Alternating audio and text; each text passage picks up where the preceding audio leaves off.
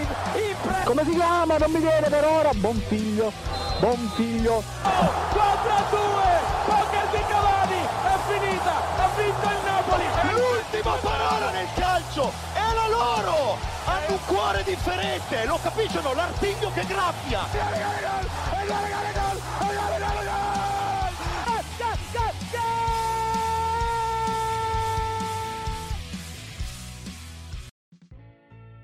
Buonasera cari ascoltatori di Goal Speaker, vi parliamo dal futuro perché possiamo già dirvi che se ci state ascoltando nel gennaio del 2021 che a fine a maggio la Juventus vincerà il campionato ma ad ora noi siamo nel 2021 eh, 41 non ha ancora vinto effettivamente una Champions League, ha perso altre finali ma non ha ancora vinto. Nel 2023 possiamo già dirvi che Christian Eriksen vincerà il pallone d'oro ma starà facendo ancora panchina con Antonio Conte all'Inter.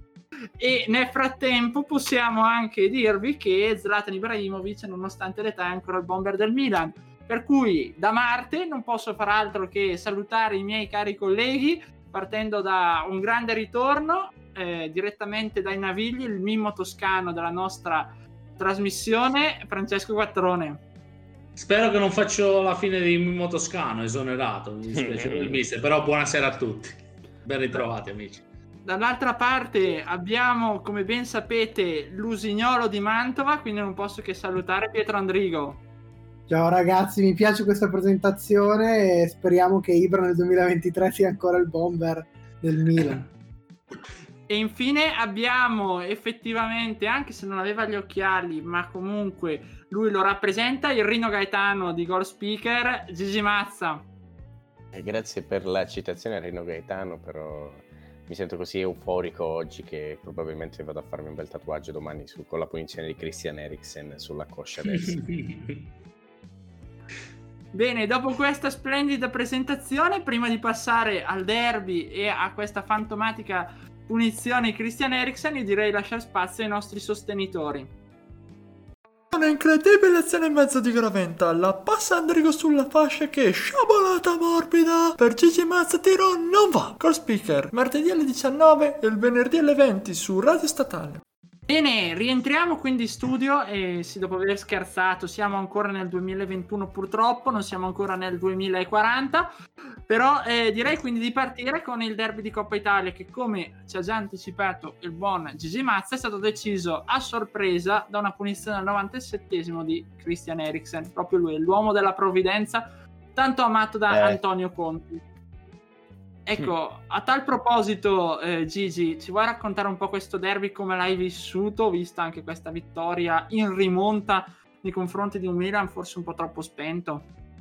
Uh, guarda, derby infiammato si può dire, perché non, non, si vedeva un derby così di alti toni da, da, tanto tempo, sia perché arrivavano tutte e due le squadre allo stesso livello, secondo me, perché il Milan è il primo in classifica non a caso e l'Inter finalmente ha trovato la quadra dopo i primi mesi difficili dovuti anche a tanti infortuni e a tanti ragazzi positivi al Covid.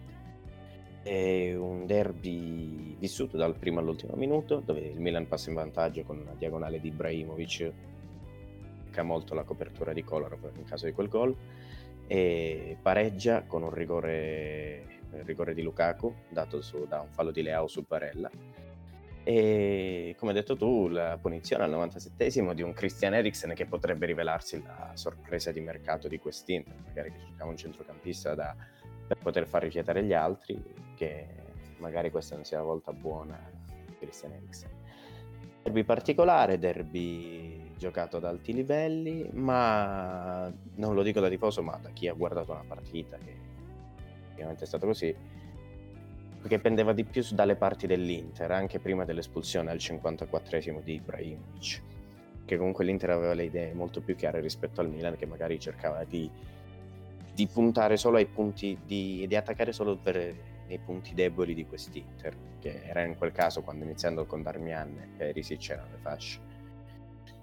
E da sottolineare poi la, la rabbia di Ibrahimovic e Lukaku a fine primo tempo, dove tutti quanti penso che ne abbiamo sentito parlare di, questa, questo, di questo fatto che lascio commentare agli altri se ne vogliono parlare. Ecco, a tal proposito, prima poi di passare al caso Ibrahimovic e Lukaku, Pietro, cosa è successo a questo Milan? Cioè, si è visto, tra virgolette, in qualche maniera un po' un ritornare indietro da parte della squadra rossonera e soprattutto si è visto in effetti un Milan molto spento, hanno pesato tanto le assenze. Ma guarda, sinceramente ti dico, la partita, cioè senza andare a cercare appunto alibi o altro, perché per primo a Pioli eh, non piace appunto cercare alibi, sicuramente le assenze sono pesate, abbiamo trovato contro due squadre, in particolare nelle sconfitte recenti, l'Atalanta e eh, un Inter che effettivamente hanno, hanno giocato meglio eh, e eh, in un certo senso eh, ne, ne, parlavo anche con, con, amici in questi giorni se il Milan ha dimostrato negli ultimi mesi di non essere particolarmente dipendente da Ibrahimovic nel senso che è riuscito a trovare determinati risultati anche senza Ibra secondo me è un Milan che dipende molto da Cialanoglu eh, senza Cialanoglu è un Milan che non è capace di eh, avere le stesse idee offensive che avrebbe invece con il turco. Quindi in questo senso la sua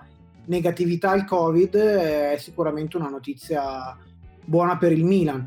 Da qui a parlare di crisi, secondo me ne passa, nel senso che è una squadra, è un gruppo maturo e compatto e che eh, anche già da domani, indipendentemente da quello che è il risultato, nel senso da quello che so, eccetera, a Milanello comunque l'atmosfera è positiva, si lavora pensando partita per partita, consapevoli che comunque la, la rosa e mh, la squadra in generale non deve combattere per un obiettivo, che è rimaniamo senza... A me piace sognare, però resta quello del quarto posto. Poi quello che viene in più è sempre meglio. Eh, se il Milan gioca e continua a fare le prestazioni come sa, allora può raggiungere determinati traguardi i cali chiaramente sono fisiologici normali.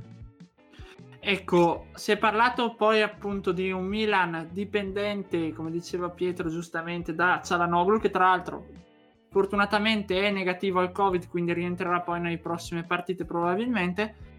Però è un Milan che ha un po' pagato forse anche questo atteggiamento nervoso sia sabato che poi martedì da parte di Zlatan Ibrahimovic Francesco, cosa sta succedendo al campione svedese? Perché questo nervosismo dipende dall'esterno, dipende da questioni interne?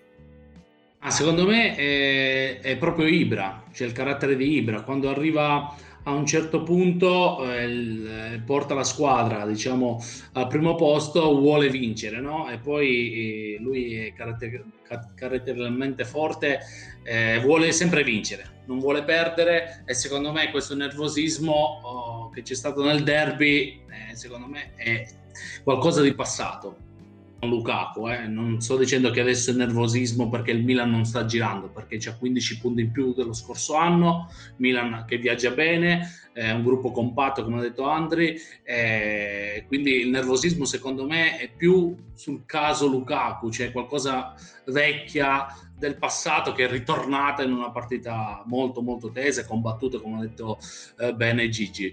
Eh, devo dire che eh, Ibrahimovic è indispensabile per questo Milan, ma come ha detto ovviamente eh, bene Andri, anche senza Ibra la mano di Pioli si vede perché il Milan corre, gioca bene. Eh, cosa succede al Milan? Non è crisi, e sono d'accordo con Andri anche in questo caso, ma ha delle partite, dei blackout. Sono tre i blackout che ha avuto il Milan in questa stagione, una in Europa League 0-3, eh, quindi for- sotto, la, sotto, la, forma del 3, 3 contro il Lille, 3 contro la Juve e 3 contro l'Atalanta. Eh, queste tre partite secondo me ci sono tanti punti in comune, c'è il Milan nervoso, come hai detto tu Marco, uh, un, un, Milan che non riesce ad esprimersi, anche le assenze, però non, non bisogna cullarsi nelle assenze perché eh, il Covid ormai è all'ordine del giorno, quindi tutte le squadre chi più, chi meno uh, sta facendo uh, la lotta contro questo Covid. Quindi le assenze pesano ancora di più, però troppo nervosismo, forse eh, la convinzione, quella troppa convinzione di vincere le partite anche eh, senza giocare bene. Quindi eh, lì il Milan deve curare questi dettagli per crescere ancora di più, ma la storia parla chiaro, chi vince il, il campionato invernale, chiamiamolo così, alla fine vince sempre alla fine dell'anno rimane sempre primo in classifica. Soltanto in due circostanze mi pare non è accaduto contro quando il Napoli vinse eh, lo scudetto invernale, poi la Juventus in entrambi i casi vinse lo scudetto quello uh, definitivo. Quindi il Milan c'ha tutto per andare fino in fondo. Successe più o meno, succede ogni 64-65% delle volte, diciamo che sì, pende a favore del, del campione d'inverno, però è già, già, già dipende da, da, come arriva la squadra. Onestamente, il Milan ha le opportunità, però se nell'ultimo mese comunque tre sconfitte le ha fatte, cioè deve avere continuità adesso, se no perde tutto il lavoro fatto finora. Sì, anche perché è un campionato incognito e tutte le squadre stanno avendo delle, eh, delle difficoltà, quindi vediamo cosa succede. Va bene, allora io direi di chiudere qui il nostro primo blocco dedicato al derby alle milanesi e direi poi di passare agli altri match di Coppa Italia, quindi Atalanta-Lazio, che tra l'altro rivedremo anche domani in campionato, e Napoli-Spezia, che un po' danno un po' la misura di quelle che sono le altre le partite del campionato. Parleremo anche chiaramente di Juventus e, e di Roma, quindi state in ascolto, diamo un attimo ancora spazio ai nostri sostenitori e poi appunto parleremo di questi importanti match. Gioco 4-3-3, gioco il 3-5-2, fai giocare Morata titolare, fai giocare Terzino del Sciglio, insomma in Italia sono diventati tutti allenatori. È un problema questo per noi Boia. Per fortuna ci sono ancora gli amici goal speaker che ci capiscono di calcio. Seguiteli su Radio Statale. Siamo quindi in studio e proseguiamo quindi come abbiamo detto con la Coppa Italia. Da una parte abbiamo visto un Atalanta vincere con una partita molto scoppiettante, soprattutto nel primo tempo con la Lazio, anche nonostante qualche errore e qualche blackout. Dall'altra un Napoli passeggiare con lo Spezia anche qui nel primo tempo e far fatica invece nel secondo appunto con i Ligori, ormai però a qualificazione ottenuta. Ecco, volevo chiedere ai miei colleghi cosa ne pensavano di queste due formazioni, anche in vista del, del ritorno, soprattutto l'Atalanta che diventa un po' pericolosa, anche se avrà subito lo scontro diretto per la Champions di nuovo con la Lazio. Quindi direi partire da Pietro.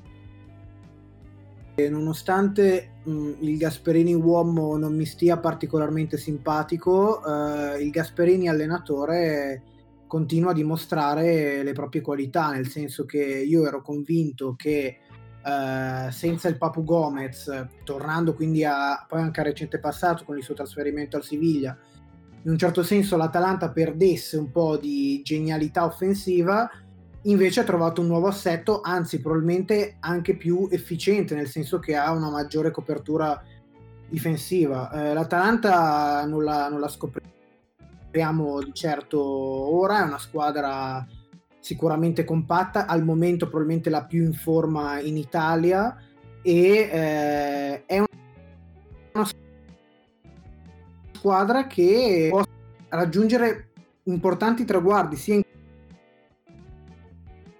campionato che nelle tre coinvolta. Eh, sicuramente deve trovare quella continuità che eh, in questo senso gli è un po' mancata negli ultimi anni, nel senso che l'anno scorso si parlava di Atalanta da scudetto. Perché non è riuscito ad arrivare allo scudetto? Perché ha perso partite come quest'anno, quando non so, ad esempio, ha perso con la Sampdoria, quelle partite che eh, un po' inspiegabilmente l'Atalanta perde per poi fare invece delle prestazioni incredibili, tipo la vittoria quasi tennistica sulla Roma.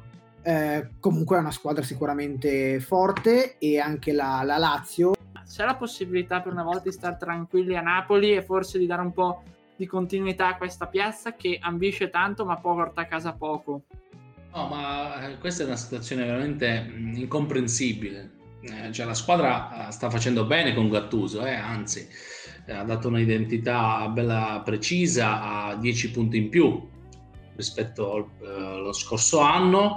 Gattuso si vede la sua mano, anche senza Ossimen che torna, mi pare, in questo turno, ha dato eh, filo, con, eh, un filo conduttore molto uh, produttivo, ha portato punti, Lozano ritrovato e Gattuso c'è nulla da dire con Gattuso. Non so se poi extra calcio De Laurentiis che molto diciamo si mette in vetrina uh, in queste circostanze, extra calcio c'è qualcosa tra i due che non va, però i numeri alla mano il Napoli eh, è lì che lotta per l'Europa, quindi lo, magari eh, si aspettava qualcosina in più De Laurentiis, però io apprezzo Gattuso perché ha dato un'identità precisa al Napoli. Ecco, invece chi guarda attentamente a Torino è il buon Gigi Mazza perché effettivamente da, da tifoso nero-azzurro sta molto attento alla squadra di Pirlo che ha passeggiato tranquillamente con la SPAL, tra l'altro con un Kuluseschi ritrovato anche se secondo me è un giocatore di grandi prospettive per cui ci sta che alterni prestazioni ottime a quelle un pochino meno buone e, e soprattutto con tanti giovani in, in, in, vetrina, tra cui Frabotta. Gigi, può la Juventus magari trovare quell'asso nella manica proprio da questi giovani che vengono anche dall'Under 23 e diventare un punto a favore della squadra bianconera piuttosto che di svantaggio? Sicuramente, sicuramente, anche perché, anche perché parliamo di, parlando di Kulusevski, secondo me non se n'è mai andato, non ha mai perso il ritmo semplicemente è uscito un, per un breve periodo dai radar di Pirlo. I giovani si sa, cioè la, la, Juve sta puntando tanto, ad esempio Frapotta sta giocando molte partite a titolari, ha fatto giocare anche Fagioli la prima volta, no, cioè per la prima volta da titolare e Dragusin che la Juve sta puntando a tenere a tanti giovani di qualità, tanti giovani di prospettiva, tanti giovani che possono, possono far bene. Alla questione della Juve che si parlava settimane fa del fatto che stesse entrando in crisi, che non fosse più la stessa Juve, anche Chiellini ha fatto una dichiarazione dicendo che cioè, finisce un ciclo, però non bisogna mai dar morte a una squadra come la Juve che sono nove anni, che è sempre lì al top.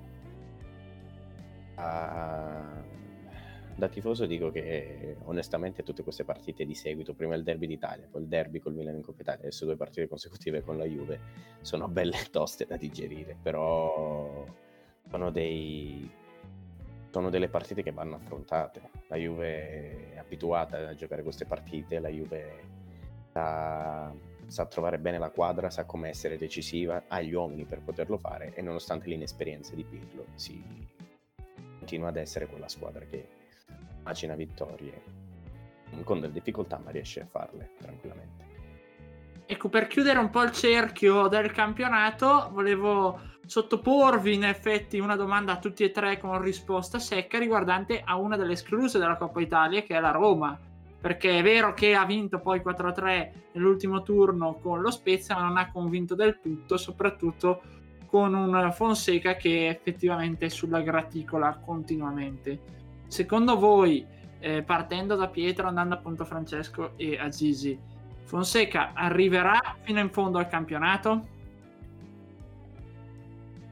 Ma come ha detto prima anche Gigi fuori dalla trasmissione, Roma è una piazza un po' strana, diciamo. Eh, per me sarebbe importante che loro ritrovassero quell'alchimia con Geco. A questo punto non so quanto sia possibile No, io sono d'accordo con eh, Andrigo quando dice che Fonseca mh, è un grande allenatore, a me piace anche, eh, e dico che sta facendo un grande lavoro a Roma.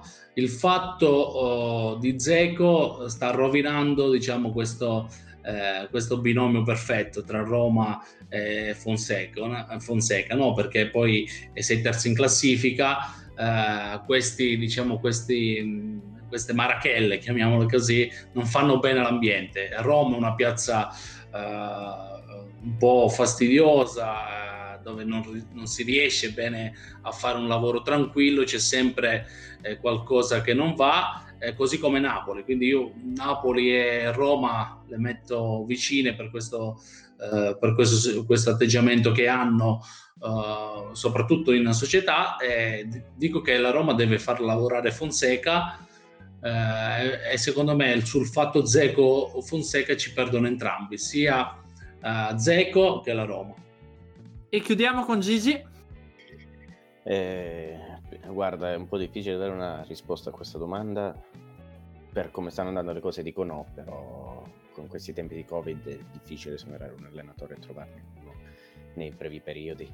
Quindi speriamo che la Roma con la squadra che abbia riesca a far quadrare le cose. e se se ne va via Geco probabilmente rimarrà Fonseca. Ecco, allora parleremo poi appunto della trattativa Geco Sanchez fra poco, quindi lascerei ancora un attimo spazio alla nostra pubblicità, non pubblicità e poi parliamo di mercato. Sì, da sempre tante emozioni ascoltare i ragazzi di Goal Speaker su insomma, radio statale il martedì alle 19 e il venerdì alle 20, insomma molto simpatici, sempre grande simpatia da parte loro. Bene, rientriamo quindi in studio e come abbiamo detto non possiamo fare altro che parlare di mercato perché se è vero che la grande notizia della giornata è che il buon Pippo Falco ha firmato per la Stella Rossa di Belgrado e giocherà contro il Milan ai sedicesimi di Europa League, eh, dall'altra parte c'è un caso che tiene banco, che è la questione Geco Sanchez. L'abbiamo citato prima, c'è della maretta tra Geco e Fonseca. Il giocatore bosniaco sembra diretto verso l'Inter, ma di mezzo mi hanno detto c'è anche la questione Icardi. Quindi, Gigi, Gigi spiegaci un attimo la situazione e fa- permettici di trovare il bandolo della matassa. La questione Icardi non lo so, però più che altro Sanchez magari. Però il, la questione è che negli ultimi giorni di mercato è venuto, questo, è venuto a fare questa indiscrezione. Geco, si sa, è un pallino di, di Conte che lo voleva da, dal primo anno all'Inter Geco adesso è in rottura con la Roma e si è pensato di fare uno scambio alla pari con la Roma perché più o meno il monto ingaggi è simile tra quello di Geco e Sanchez, però ballano 4 milioni che al momento l'Inter non può ovviare perché avendo i problemi del, in Cina del fatto che non si possono spostare capitali dalla Cina verso altre zone del mondo quindi Suning per questo adesso sta cercando di vedere come fare per trovare nuovi investitori oppure vendere l'Inter e questo è un problema molto grosso, infatti leggevo prima che probabilmente questo scambio non si farà.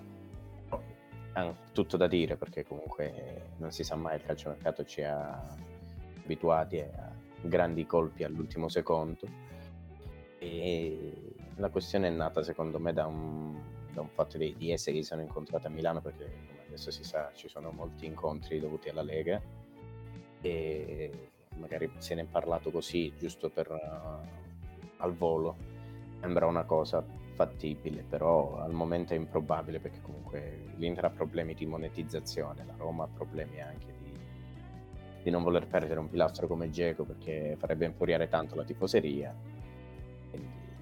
Da vedere, mancano pochi giorni, questo forse è il fatto. Fu una settimana in più, probabilmente sarebbe stato più reale, ma così no. Da sottolineare poi anche un altro, un altro acquisto di mercato, se ne volete parlare voi, dalla, da parte della Lazio è un ex milanista, quindi se ne volete parlare voi. Sì, ne abbiamo già accettato tra l'altro martedì Musacchio con il buon Gianluca Menia che ha detto ci liberiamo un po' di spazzatura, ma vabbè, quelli sono dettagli, lo salutiamo. E, no, tra l'altro a proposito di Milan, c'è la pazza idea e qui non posso far altro che parlare con Pietro Andrigo di Douglas Costa. È una suggestione di fine mercato, può essere qualcosa di concreto. Giusto, giusto per ovviare al problema infortuni il Milan, giusto? Parafrasando un po' un meme, c'è un po' di infortunio in questo giocatore. Quindi lasciamo... No, allora, diciamo un po' una... più una suggestione che che un reale possibilità anche perché l'ingaggio del giocatore è molto molto alto, prende 6 milioni di euro all'anno e poi come ha detto giustamente Gigi è un giocatore che ha molti, molti infortuni, è diretto verso un po' una parabola discendente, deve un po' riprendersi, deve un po' distaccarsi da Fortnite e dai video su YouTube. E quindi insomma diciamo che per un Milan che fa dell'entusiasmo, del, diciamo, dell'attaccamento al gruppo, eccetera, eccetera, non so quanto effettivamente un giocatore come Douglas Costa, che rimane sicuramente di qualità, possa portare un grande contributo. E per quanto riguarda invece Musacchio, che è stato citato, beh, è un giocatore che andava in scadenza. Chiudo con Francesco e chiedere cosa ne pensa del ritorno a Roma di Stefano El Sharawi, che nonostante i problemi di Covid, quarantena in Cina, così tutto, dovrebbe essere mai arrivato. Sì, è arrivato, è arrivato, ti confermo che è arrivato, quindi finalmente il Sharawi, il faraone. Sì, sì, sono passa- son passato, poi abbiamo fatto un aperitivo in privato eh, qui a Cinisello eh, e, poi, e, poi, siamo andati a Roma, quindi abbiamo fatto una piccola sosta a Milano perché forse c'era l'Inter che si stava inserendo, poi abbiamo detto corriamo subito a Roma e basta. No. A parte gli scherzi, Faraone torna a Roma e secondo me è, un, è un'occasione per il Sharawi per dimostrare ancora una volta il suo valore perché nel corso del tempo un po' è andato in ombra e quindi speriamo per la Roma ma speriamo anche in uh, ottica nazionale perché il Sharawi è sempre quel talento capito pronto ad esplodere le qualità ce le ha le giocate anche speriamo anche uh, per la nazionale soprattutto Assolutamente, quindi io a questo punto direi di salutare i miei colleghi partendo da Pietro Andrigo. Francesco Quattrone. Ciao Marco, ciao Andrigo, ciao Gigi, ciao Andre, scusami, ciao Andre. ciao, buona serata a tutti. E Gigi Mazza. Ciao ragazzi, è sempre un piacere. Ciao ragazzi, è un piacere, alla prossima. Per i prossimi derby d'Italia. E quindi io non posso fare altro che salutarvi, cari nostri ascoltatori, darvi appuntamento a martedì alle ore 20 con una nuova giornata di Serie A, con nuove notizie e sempre col calcio. Un caro saluto a tutti.